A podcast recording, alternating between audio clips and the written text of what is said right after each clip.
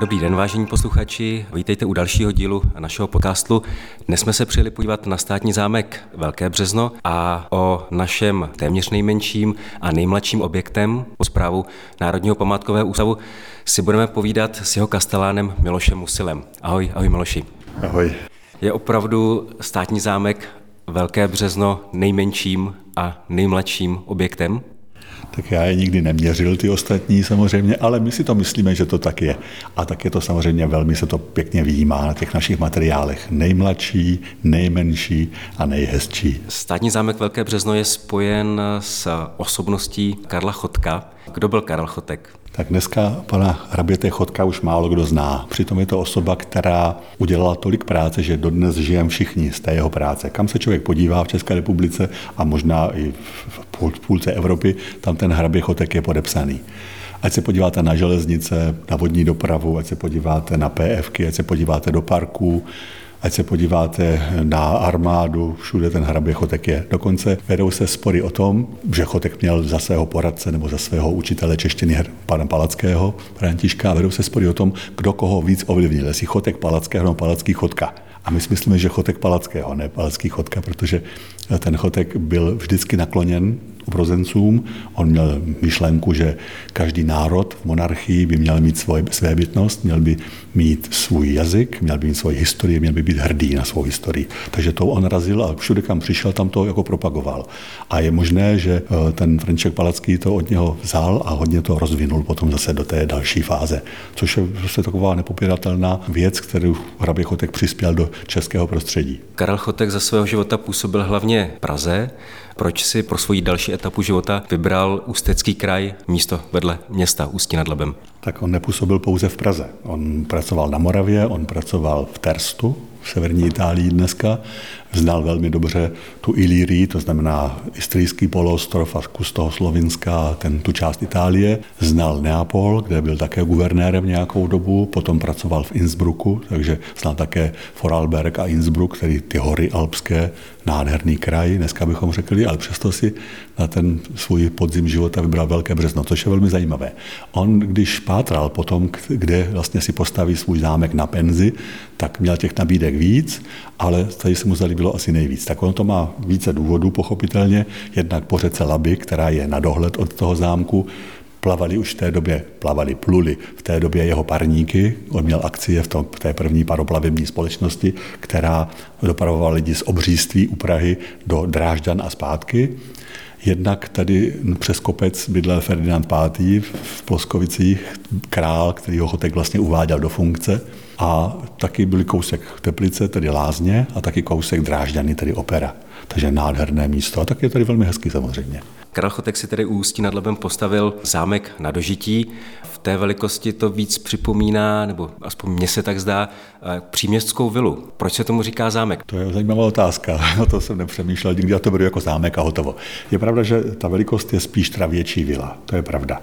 Jenže hrabě Chotek byl nejvyšší purkrabí svého času, tady se sluší, aby pan hrabě bydlel na zámku, tady proto asi zámek. Ve vile bydleli měšťané, bych řekl. Takže i když ta velikost, velikost toho zámku je velikost větší vily, tak přesto je to zámek, když je to malý zámek. Hrabě Chotek tady trávil svůj čas až do své smrti, do roku 1868.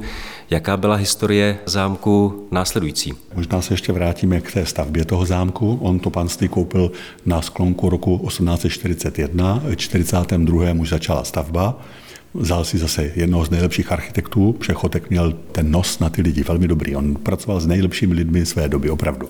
Takže měl zase výborné architekty, výborné zahradníky a ten Ludwig Förster, ten jeho vybraný architekt, on to byl žák Pietra Nobileho, tedy opravdu někdo, a ten mu navrhl takovou velmi jednoduchou ampírovou stavbu. Tehdy velmi moderní, jo, velmi jako moderní stavba jako hrom v té době. Chotek byl velmi moderní člověk, takže dbal na to, aby to bylo jednoduché, střízlivé, ale velmi pohodlné na bydlení. Takže to Forster splnil, ale Potom tomu jemu vnukovi už se to moc nelíbilo. Přece jenom vypadá to jako nádraží, nebo tehdy to vypadalo jako nádraží. A když se chtěl oženit a ještě za nevěstu si vybral princeznu, opravdickou, tak přece on přivést do nádraží, to by asi nebylo to pravé ořechové, takže jste nechal postavit, přestavět ten zámek do dnešní podoby, do té podoby novorenesanční. Ale hrabě Chotek, tomu se to líbilo, on tu žil v té původní podobě toho zámku, byl menší, měl méně místností, protože ten jeho vnuk to potom ještě zvýšil o podkroví obytné. A hrabě Chotek tady nezemřel. On potom jako penzista hodně cestoval, on přece on ten jeho syn Bohuslav, on byl diplomat, takže jezdil po světě častokrát za ním, dokonce v ten rok, kdy zemřel v tom roce 1868, navštívil také Stuttgart, kde se narodila Žofie Chodková, jeho jedna z vnuček, ta později velmi slavná, co se vdala za Ferdinanda d'Esteho. Potom ho ještě navštívili tady a na konci roku on potom odjel do Vídně, kde měl další byt a tam zemřel po Vánocích v roce 1868, takže nezemřel tady, ale tam. Zmínil si jeho vnučku, Žofii Chodkovou, slavnou to manželku Františka Ferdinanda d'Este, následníka trůnu. Jsou dochovány nějaké archiválie, na základě kterých se dá konstruovat historie setkávání. Pochopitelně to rodina se vždycky držela pohromadě a když ten syn jezdil po těch různých štacích jako diplomat, tak ve Velkém Březně měl ještě jeden zámek, tady máme totiž dva zámky a dva hrady ve Velkém Březně, tak v tom starém zámku, který Chodkovi se tehdy nelíbil, tak si postavil ten nový, tak ten věnoval synovi, právě tomu diplomatovi, takže on sice byl tady úředně doma, ale jinak byl pořád ve světě. Takže Chotek je často navštěvoval a samozřejmě oni se mi také jezdili. Takže Žofie tu byla také pečená, vařená častokrát. Víme, že tedy Purkrabí Chotek ji poprvé viděl krátce po narození v tom Stuttgartu a pak ještě viděl na podzim, kdy přijel zase ten Bohuslav sem s tou dcerou a se svou rodinou. Takže to byla taková ta poslední setkání s tou Žofií, kdy teda to ještě bylo malé dítě, malé mimino, půlroční a potom už teda zemřel. Ale ta Žofie se sem vracela dál vnuk Purkrabího Chodka od toho prvního syna Antonína dostal tento zámek jako dar. To znamená, že tady žili také ty chodkové dál a ty rodiny se navštěvovaly samozřejmě. Máme spoustu fotografií, kdy vidíme Žofii, která chodí parkem, má krásné bílé šaty, bílý slunečníček, je útlá v pase jako vosa a ona potom také často fotila, takže máme v archívech poměrně hodně snímků z jejího dětství a mládí. Hráli tady tenis, chodili tady na divadlo, takže tu aktivitu poměrně máme zmapovanou. Součástí zámeckého areálu tak i rozsáhlý park. Ten zakládal Karel Chotek. Opět měl k sebou ty nejlepší, kruce ty nejlepší architekty. Třeba otec Purkrabího Chotka, Jan Rudolf Chotek, otevřel stromovku v Praze pro veřejnost. A samozřejmě to potřeboval spoustu zahradníků a také Karel Chotek, jeho syn, otevřel vlastně nebo zbudoval park okolo letohrádku KrálovnyAny, dneska Chodkovy sady v Praze po jeho vlastně méně nazvané, ještě za jeho života, což je zajímavé. Ty zahradníci, co pracovali pro něho v Praze, mu tomu dělali park tady, takže se opět ty nejlepší z nejlepších. Máme tady spoustu velmi pěkných a velmi vzácných dřevin, jednak samozřejmě rododendrony, ale ty jsou mladší, než Purkrabí Chotek znal, ale jsou tady třeba stromy, které pamatovali hraběte Chotka ještě. Je tady spousta rarit, jako je třeba liliovník, tulipáno, květy. Říkáme, že, nebo arboritisté říkají, že to je největší strom u nás tohoto druhu. Máme tady krásné zmarličníky japonské, které nádherně voní po buchtách pečených. Jo? To, když člověk jde kolem na podzim, když padá listí, to je pohoda. Prostě to je velmi zajímavý zážitek. A pak je tu samozřejmě spousta těch běžných v stromů, jako několik druhů javorů a dubů a tak dále. Chodkové tady ve Velkém Březně bydleli až do začátku druhé světové války. Jaký byl osud objektu v době druhé světové války a hlavně po ní? V zámku Velké Březno žili pouze chodkové. Ten zámek se nikdy neprodal nikomu, a takže to byla pouze jedna rodina, která to vlastnila. Což je taky docela rarita, protože většinou se to pořád prodávalo a předávalo dál. Takže u nás byli pouze chodkové, což máme veliký, daleko jednodušší výklad pro návštěvníky, taky si to pamatují. Založil to tedy půlkrabí Karel Chotek, který měl syna Antonína Chotka, který měl syna Karla Máriu Chotka, který měl syna Karla Máriu Chotka. Kariho. Takže to byly čtyři generace chodků. Poslední hrabě Chotek, Kary Chotek, Karel Mária Chotek, se narodil v roce 1887, zemřel v roce 1970. Tedy narodil se jako princ, že maminka byla princezna opravdická, počítalo se, že bude mít nádherný život, měl ještě dva sourozence, dvě sestry. Jedna sestra se stala jeptiškou a druhá sestra se vdala, takže ta potom odešla pryč. Takže potom ten zámek zdědil ten poslední Karel Chotek a po smrti svého tatínka v roce 1924 dostává ten zámek do vlastnictví. Bohužel poslední hrabě Chotek, i když se oženil, tak neměl děti. Pořád se snažili On ho to velmi asi trápilo, protože byl přece jenom poslední hrabě Chotek, ten rod existuje od 13. století a když je jako poslední v takovém starém rodu, tak to břímě je tam poměrně těžké, takže on neměl žádné potomky. Je to taková doba zvláštní, ty 20. 30. leta, že v Německu krize veliká poměrně, nástup fašismu v Německu. Teďka ta jeho maminka pocházela z Červeného hrádku, kde byl Lord Runcimor třeba na expenci a tam ho hostili vlastně ty její příbuzní, takže oni spíš inklinovali k tomu Německu. A když potom přišel k moci Adolf Hitler, tak se nechali možná oslovit tou ideologií a ještě on sliboval, že vrátí vlastně ty věci na zpátek, že pozemkovou reformu zruší a znovu jim vrátí ty pozemky, které přišly v Československu. Takže na to oni velmi slyšeli. A v těch sudetech tady se mluvilo stále jenom německy. Takže oni se potom, když Hitler přišel k moci a zabral sudety, tak se oba dva i s tou svou ženou přihlásili k německé národnosti. Byť to byl původně ryze český rod. Nechtěli přijít o majetek a taky měli velké očekávání, velké iluze. Že se vrátím kousek, on předtím ještě zdědil zámek Veltrusy, takže měl ty zámky dva, Veltrusky a Velkobřezenský, pak se přestěhoval na ty Veltrusy, přece jenom jsou větší a jsou luxusnější a byl tam lepší hospodaření. Když se přihlásil k německé národnosti, tak najednou byli sudety oddělení od Československa a oni nevěděli, kam mají jít. Takže se přestěhovali sem, Veltrusy zůstali v Československu, ale potom, když Hitler zabral i Československo, tak už potom to bylo pro ně snažší, takže se přestěhovali zase na zpátek. Nicméně, to hospodaření moc nešlo. Tam měli smůlu na nájemce těch velkostatků, takže i potom samotní Němci jim to vzali, ty Veltrusy. A de facto je poslali pryč a Veltrusy si nechali jako říšský majetek, že to potom tam rozdělí mezi německé osídlence. Takže Chotek se vrací na Velké březno a byl tady až do června roku 1945 poměrně zklamaný, kdy tedy v 45. ho přišli vystěhovat, dali mu dekret Benešův, kde tedy o všechno přišel, přestěhovali ho do starého zámku, musel odezdat všechny šperky, museli odezdat těch, vlastně všechny, všechny cenosti, co měli, klíče od zámku a bylo řešeno, že teda odjedou pryč. Naštěstí měli tu možnost, že odjeli po vlastní ose, nebyli v transportu, takže odjeli spolu a potom žili v kousek od Mnichova v městečku Eichach, kde byl zámek Blumenthal, nebo je dodnes, a ten majitel tehdejší toho zámku se rozhodl, že ten zámek rozparceluje na byty a věnuje ho, nebo ne věnuje, ale umožní vyhnaným šlechticům z východu, aby tam bydleli. Takže hrabě Chotek žil tam s manželkou, dožívají tam a oba dva zemřeli vlastně v lednu 1970, tedy poměrně nedávno. On zemřel první 23. a ona o týden později, tedy v den jeho pohřbu. Potom byli pochovaní kousek vlastně od toho zámku na tom hřbitově, kde už dneska nemají hrob, protože to místo neměl kdo zaplatit, to znamená, že ten hrob propadl dál a už jsou pochování neznámo kde. Takže člověk, který se narodil jako princ do krásné doby, která byla před nimi, skončil de facto jako v chudobinci, v lepším řečeno, ani nemá vlastní hrob. Zámek tedy po roce 1945 zůstal neobydlený. Jak s ním stát naložil? Nejprve nevěděli, co s tím. Máme zachovaný archiválie, kde se říká, že tam bude to, anebo ono, a že to dostane ten podnik, nebo takový podnik. Nakonec toho nebylo nic. Od 45. až do 53. roku tu vlastně byl pouze správce, byli to správcové. Ten první správce měl trošku problémy s kriminalitou, to znamená, že sám něco odtaď odnášel a prodával ve starožitnost, takže potom byl odsouzen dokonce. A ten další potom už to nějak tak doklepal do toho, 35, do toho 53. kdy se rozhodlo, že zámek bude věnován politické škole. Pro ty, co neví, co je politická škola, byla, dalo by se říct, vyšší střední škola, kde se politické kádry, to znamená dělníci z továren s dobrým původem a s dobrým přesvědčením a uvědoměním, učili, jak řídit stát a řídit podniky. Takže to trvalo třeba půl roku, taková škola, a vycházeli z něho ti kádrové, kteří potom řídili ten průmysl náš. Podle toho to tak dopadlo potom samozřejmě.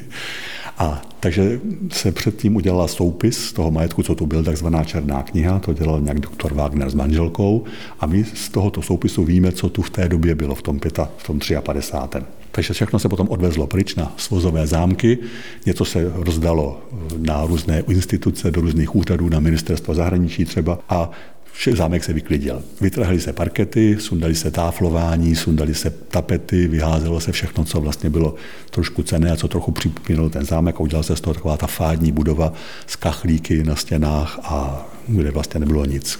Musela tady být kuchyň, musela to být jídelna a to všechno ostatní. Zazděli se třeba podzemní vchody, všechno se zbouralo, to se mohlo a tak dál. Potom, to byla epizoda asi pětiletá, ta politická škola, potom to dostal dětský domov záchytný, takže sem přicházeli děti, které byly potom rozřazovány do těch dalších dětských domovů. A potom, když už to bylo hodně vybydlené už to nestálo za to opravovat, dostala armáda, která zde měla sklady ponožek a nějakých suvenýrů a nějakých, nějakých nábojů a nevím čeho ještě takže ten zámek trpěl poměrně hodně. Máme fotografie ze 60. let, kdy ten zámek je opravdu takřka před zbouráním, kompletně vybydlené, rozmlácené, co se dalo. Nicméně, potom přichází 68. rok a s ním internacionální pomoc sovětských vojsk a varšavské smlouvy a potom čistky na úřadech.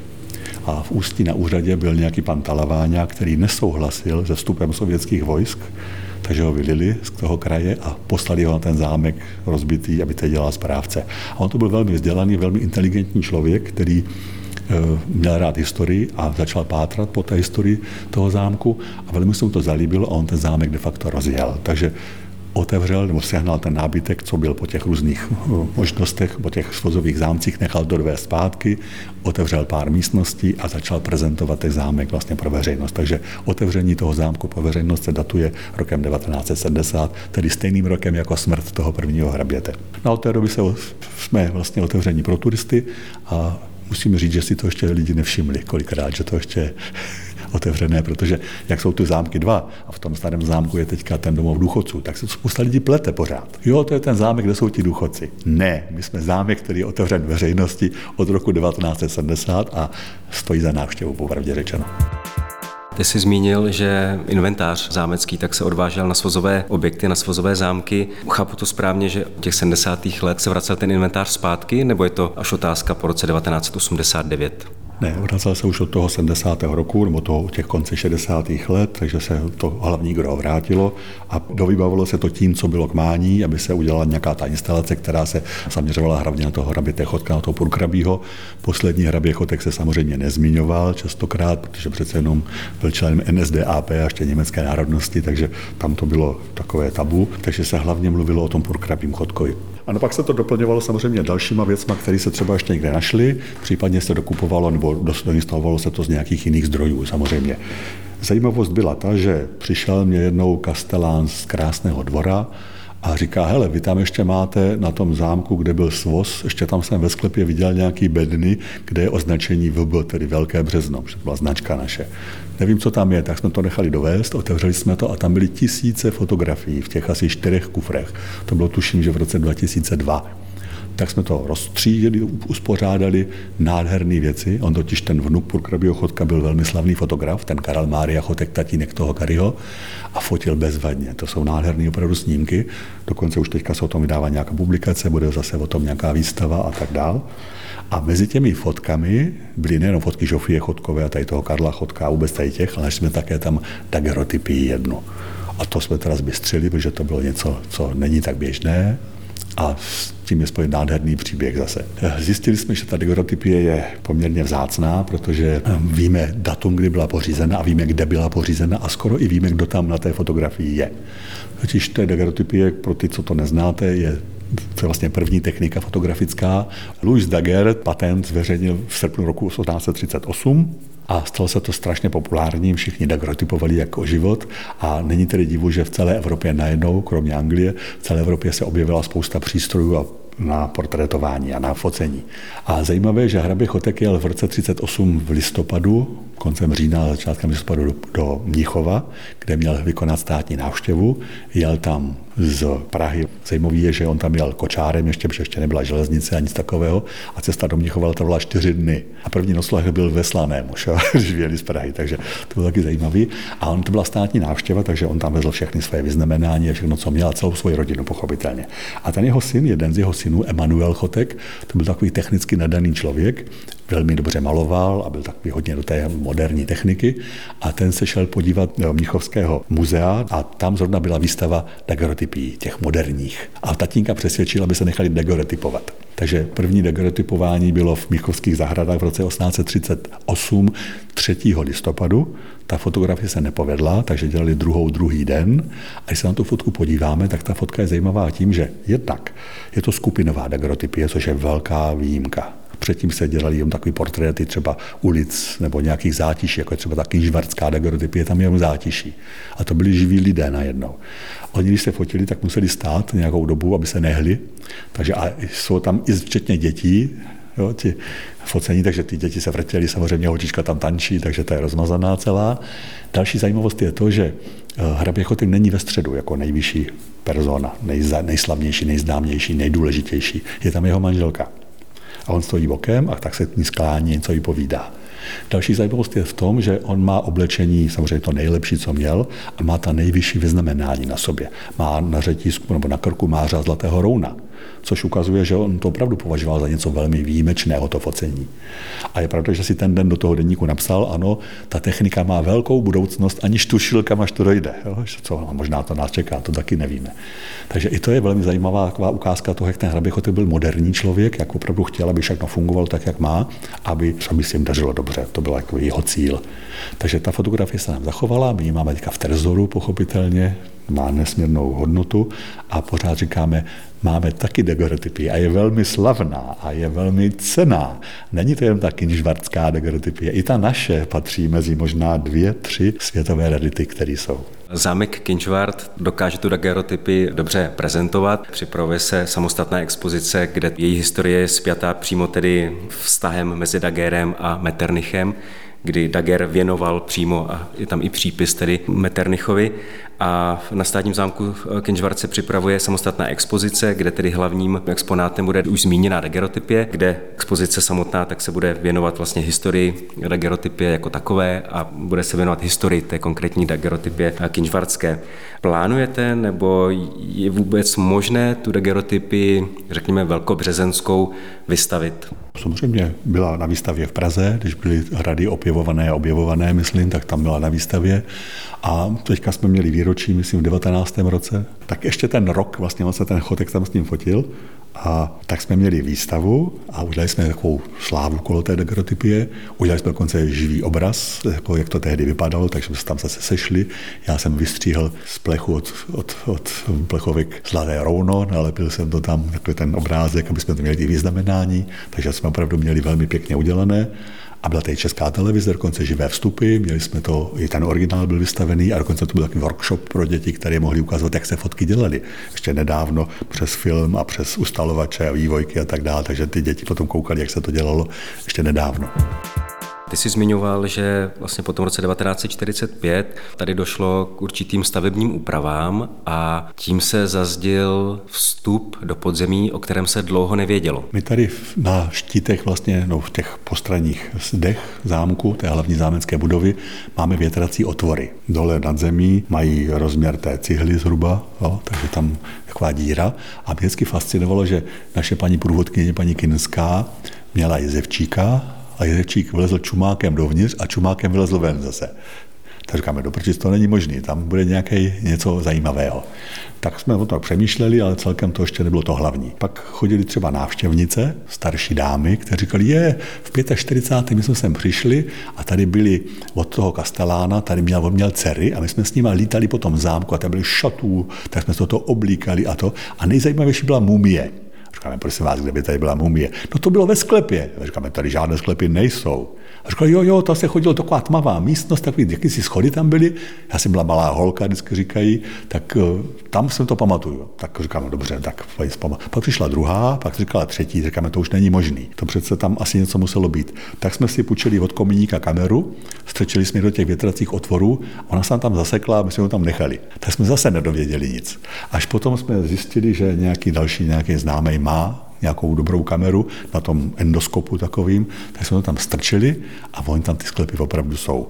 Viděli jsme klemby, ale je to zasypané teda až po tu klembu, takže by se to muselo celé otevřít a zjistit, co tam teda je. Protože on se traduje, jak ty paní říkali, že tam byla mumie a že to vždycky strašně báli té mumie. Tak jsme říkali, no podívejte, tam možná ta mumie ještě pořád je. Tak až se dostane něco peněz, což se možná ještě dožiju, možná, ale spíš ne, než jo, že už jsem tady přece jenom dlouho na to, abych byl naivní, tak by se to možná bylo hezky otevřít a zjistit, co tam je.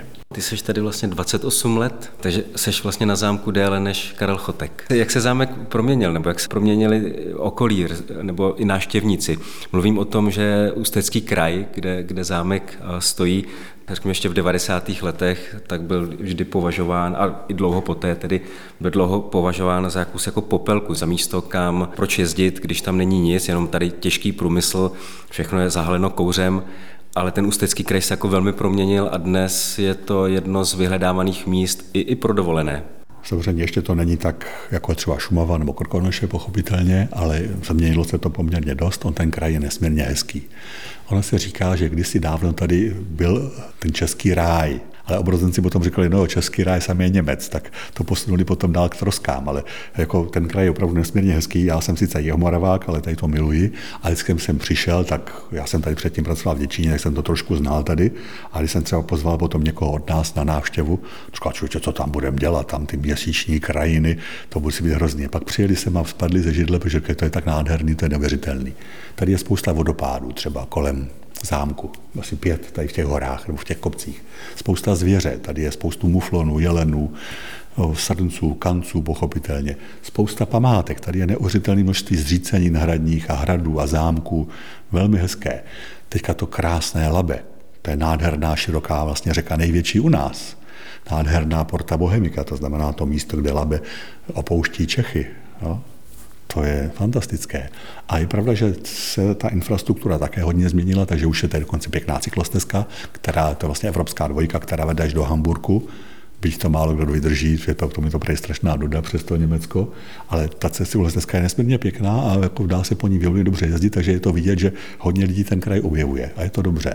Začátkem těch 90. let to byly hodně školy, v 80. letech to byly hodně školy a zájezdy z fabrik a z továren. Teďka jsou to hodně zájezdy penzistů, pravda, škol ubylo, ale Penzisté jsou nesmírně fajn návštěvníci, ty mají opravdu zájem, na rozdíl od školáků, kolikrát školákům je to jedno většinou, ale ti penzisté jsou fantastiční a jezdí z celé republiky.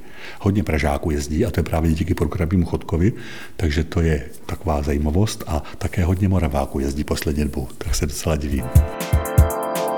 Ty jsi původem z Jižní Moravy, dostal ses do kraje, který je svým způsobem také spjat s vínem. Ví se o tobě, že jsi, že jsi vinař. Dlouhou dobu tady už uh, organizuješ uh, takzvaný košt a uh, jaké to je opustit jihomoravské vinohrady a dostat se sem. Zmínil jsi, že jsi z Jižní Moravy, dostával se přímo do Velkého března, nebo si dělal kastelana na jiných objektech a když si opouštěl tedy Jižní Moravu, seš na druhém konci republiky a ví se o tobě, že jsi vinař, nechybí ti jeho moravské vinohrady? Samozřejmě každého přepadne občas test po domově, takže člověk se zbalí a jde dom na chvilku, že tam mám domek, takže mám kam, kam jít. Ale jinak jako, je to tady velmi hezký. Samozřejmě další zajímavost, já jsem se narodil v Hustopečích u Brna a když jsem potom přišel sem, tak potom jsem takovou prováděl i pivovaře ve Velkém Březně a tam logo nebo tvář toho pivovaru je pan Cipich. Pokud znáte pivovar Velké Březno a pivo Velko Březňák, tak tam je na, to, na té etiketě pan Cipich. A to je taková zajímavá postava, narozen v roce 1853, tuším, zemřel v roce 1916 a on se narodil ve stejném městečku jako já, tedy v Hustopečích u Brna. A my jsme se tu sešli o těch letech, a takže jako, nejsem sám, kdo jsem přišel. A samozřejmě ten kraj je velmi hezký, vinice jsou tu taky, žarnosecké vinice jsou vynikající a také samozřejmě jsem si tady vysadil dvě hlavičky vína, které spíš používáme do kytic, jako na, aby to vypadalo, že to má nějaký jako ten, takovou tu, ten šmrncínej trošku. Takže já se tady cítím velmi dobře, ale popravdě řečeno, můj první zámek to není. Už jsem na zámku byl, byl jsem, můj první zámek byl zámek Bučovice na Jižní Moravě, renesanční stavba, nádherná věc. A tam jsem se dostal vlastně, když jsem po revoluci jsem skončil vysokou školu, tak jsem podnikal nějakou chvíli a pak jsem se dostal při podnikání vyřizování nějaké, nějakých papírů na památkový ústav a mě to vždycky jako táhlo do toho zámku.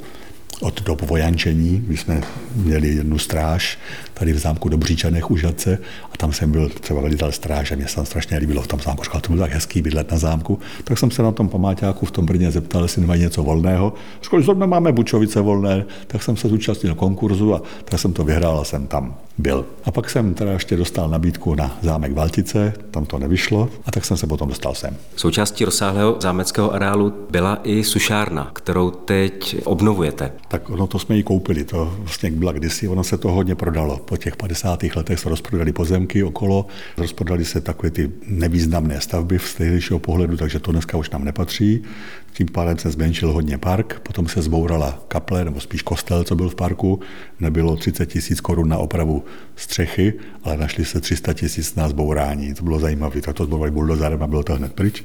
Jelikož jsme malý zámek, opravdu jsme malý zámek, tak nemáme kam dávat techniku třeba. Nemáme kam dávat ty věci, které jsou k tomu provozu toho zámku potřeba. Sekačky, křovináky, traktor, co teďka máme nový, spoustu nějakých regálů a všelijakých strojů a potřebujeme nutně nějaký prostory. Tak jsme se dívali okolo, co se dá sehnat a vedle hned zámku byla taková rokle a v té rokli bývala sušárna. Ještě za pana hraběte Ampírová.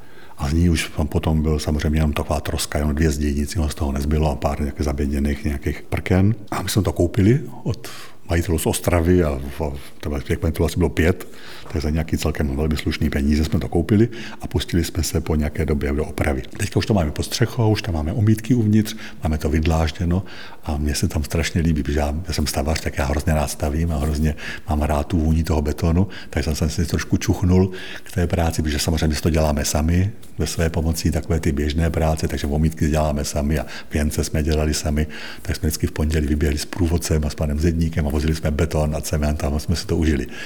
A počítáme, že budeme pokračovat dál, pokud to samozřejmě zase finanční situace dovolí, protože máme tam ještě v plánu postavit konírnu vedle, co tam byla taky zbořená naprosto zbytečně, abychom zase ty stroje měli kam dávat, protože tu stačit nebude ta sušárna bývalá. Zeptám se na dobu relativně nedávnou, jak jste prožívali COVID. Na to se dá dívat různou optikou, různý, z různých stran. Já osobně jsem byl nadšen, protože jsme jednak jsem měl po 25 letech, po 30 letech volný víkendy na jaře což předtím nebylo. Jsme pracovali jako diví, že? takže to nebylo. A najednou byly volné víkendy v tom nejhezčím období a bylo to takový pěkný. To jsem si užil. Ale samozřejmě na druhé straně zase zámek má být vidět veřejností, tak to nás trošku mrzelo, že ty lidi tady nemohli být. Takže to byla taková věc, která byla špatná i dobrá. Další dobrá věc bylo to, že jsme udělali spoustu práce. Protože když, když zavřeme zámek, to znamená, to je někdy začátek listopadu a potom se už blbě zdí a betonuje, protože už je zima, už to nejde. To samé, když otvíráme posledního března, tak to se do té doby neuděláte nic. Tak jsme udělali spoustu práce, co bylo třeba udělat venku, to znamená nějaký opravy omítek, opravy nádvoří toho dláždění, betonovalo se, opravil se balkóny, takže spousta práce se dala zvládnout, bylo moc fajn. A potom jsme říkali, tak jako ten čas nějak využijeme, ne? tak jsme říkali, no tak jak? Tak roušky se dají těžko šít z brokátů, to se přesto blbě dýchá, nějakých dezinfekce nemáme, léky neposkytujeme. A tak jsme říkali, tak uděláme hudbu. A udělali jsme několik koncertů, Jednak jsme udělali koncerty, které se jmenují Koncert pro prázdný zámek. Pět koncertů jsme v tom udělali, to bylo v roce 2020, tuším, že jsme to dělali. A udělali jsme nejprve Velký březno, potom jsme dělali eh, Konopiště, Kinžvart, Březnici a Zákupy. Tam jsou milí kolegové všude, kteří mají klavír ku podivu, tak jsme to ještě naladili, vždycky takový malý štáb vyjel vždycky. Pianista, pan Michal Mašek, velmi š, jako, jako pan pianista, to byl zázračné dítě kdysi, takže to opravdu jako s tím spolupracujeme velmi rádi, tak ten hrál. A kolegové to vždycky nachystali, my jsme tam přijeli s kamerou, se zvukařem, s ladičem piana, udělali jsme krásný koncert. Jsou vidění dodnes, díval jsem se zrovna včera na počet shlédnutí a spočítal jsem to, že v těch pěti zámcích máme asi 14 100 shlédnutí, což je sedmkrát dolfínů nebo kolik. Jo. Úžasný. A lidem se to evidentně líbí. Až v Japonsku máme reakce z Japonska a z Ameriky, že se na to lidi dívali a byli, celkem se jim to líbilo. Tak jsme opravdu rádi. A kdo chcete, je to tam pořád vidět, když si dáte do vyhledávače v YouTube eh, koncert pro prázdný zámek, tak ho tam máte. To byla jedna věc. A potom jsme udělali ještě jednu věc, a to už bylo v roce 2021, a to už, už nikoho nebavilo, popravdě řečeno. A koncerty pořád nebyly a nebyla žádná kultura, tak jsme řekli, no tak co, uděláme koncert na nádvoří, venku promenádní. Vytáhli jsme klavír na nádvoří, naladili jsme ho, poslali jsme všechny lidi, co chtěli přijít a nazvali jsme to vyhánění covida Mozartem. A hrál se jenom Mozart, protože já jsem se někde dočetl, že ve středověku, když byla třeba cholera nebo nějaká, nějaká, nějaký mor, tak se častokrát zvonilo na zvony a kdo si nějaký vědec vymyslel, že ten zvuk těch, toho břinkajícího kovu zahání ty bakterie a ty viry. Tak jsme to zkusili s Mozartem. A od té doby je to dobrý. Takže dostalo se to až do české televize, byli jsme dokonce v přímém vysílání, takže to bylo moc pěkný. Jo? Bylo to asi, vím, 150 lidí přišlo. Jaké akce připravujete teď na nejbližší měsíce? My jsme malý zámek, tedy k nám si najde cestu jenom opravdu ten, kdo o to stojí. Takže u nás nemáme ty davy turistů, kteří tady, tady jsou a kteří se mozí cestovky. My se o ty turisty musíme zatrateně snažit, aby teda přišli. A samozřejmě musíme je lákat něčím. Takže když srovnáme třeba den, kdy máme běžný návštěvnický provoz, byť ten zámek je velmi hezký a i ta běžná prohlídka je nesmírně hezká a silná, tak přece jenom ty lidi slyší na ty akce a přijdou na ty akce. Takže ten náš den, když je normální, přijde třeba 50 lidí a když máme akci, přijde 250 lidí, tedy pětinásobek, což je poznat samozřejmě. Takže děláme akce a děláme jich hodně, že jiná cesta nevede. Tak jsme si říkali, no tak dobře, tak co na takový zámek dát? Tak samozřejmě hudba, to je prvořadé, zámku musí být hudba. Jídlo, další prvořadá věc, květiny samozřejmě, plus nějaké další aktivity. Takže těch akcí jsme udělali asi 40, na ten rok každý, když byl normální čas tady. Tak jsme dělali 40 akcí v 50, ani ne, ve 40 týdnech, co máme otevřen. Takže co týden byla nějaká akce, někdy dokonce dvě za to a děláme všechno možné. Takže koncerty jsme říkali, ty máme dodnes a jsou samozřejmě nesmírně pěkné. Máme opravdu špičku, která k nám jezdí.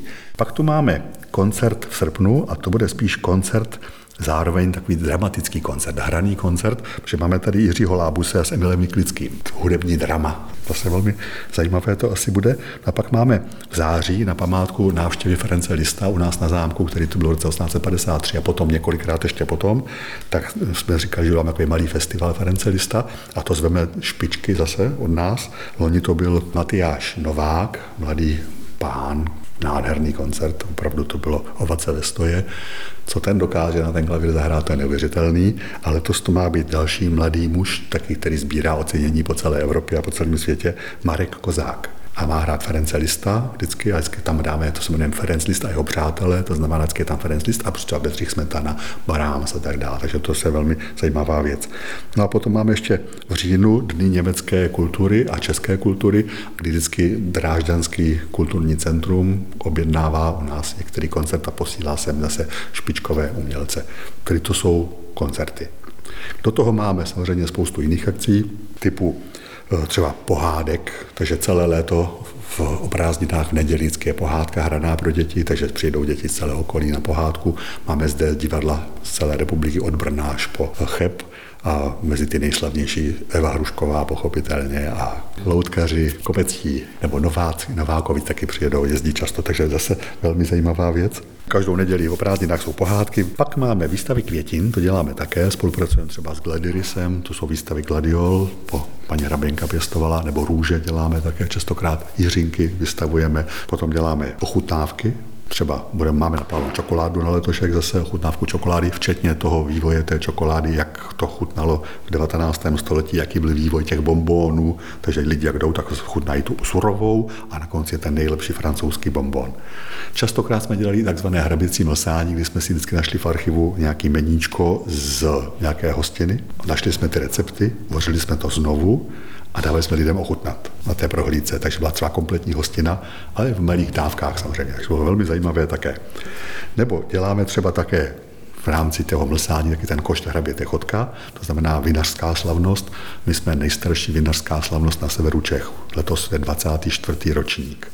Vinaři se sjedou, dávají ochutnat lidem, hraje cymbálka, jazz band tady máme také, takže taková velmi zajímavá komorní akce, ale velmi pěkná. No a potom také tady máme, co ještě, ještě, ještě, ještě, jo. A samozřejmě se zúčastňujeme všech takových těch běžných věcí, které jsou celonárodní, třeba typ eh, víkend otevřených zahrad, noc kostelů, hradozámecká noc, evropské dědictví, kdy většinou hrajeme nějaké divadlo v zámku a děláme ty příběhy z historie zámku. No a končíme většinou tím, že na konci roku máme poslední prohlídku a lidé nám pomáhají zakrývat ten zámek nebo dávat zámek na zimu, který zakrývá se nábytek pod těma dekama nebo potahama, zavírají se okenice, zasínají se světla a odcházíme zámek zamčem a na zimu je zavřený. Takže to se jmenuje zavírání okenic. A na jaře potom děláme zase otvírání. Takže taky taková další zajímavá věc. Přejeme zámku, aby se letošní sezóna povedla a Miloši moc děkujeme za rozhovor. Já jsem samozřejmě poctěn a děkuji za návštěvu a přijďte se podívat.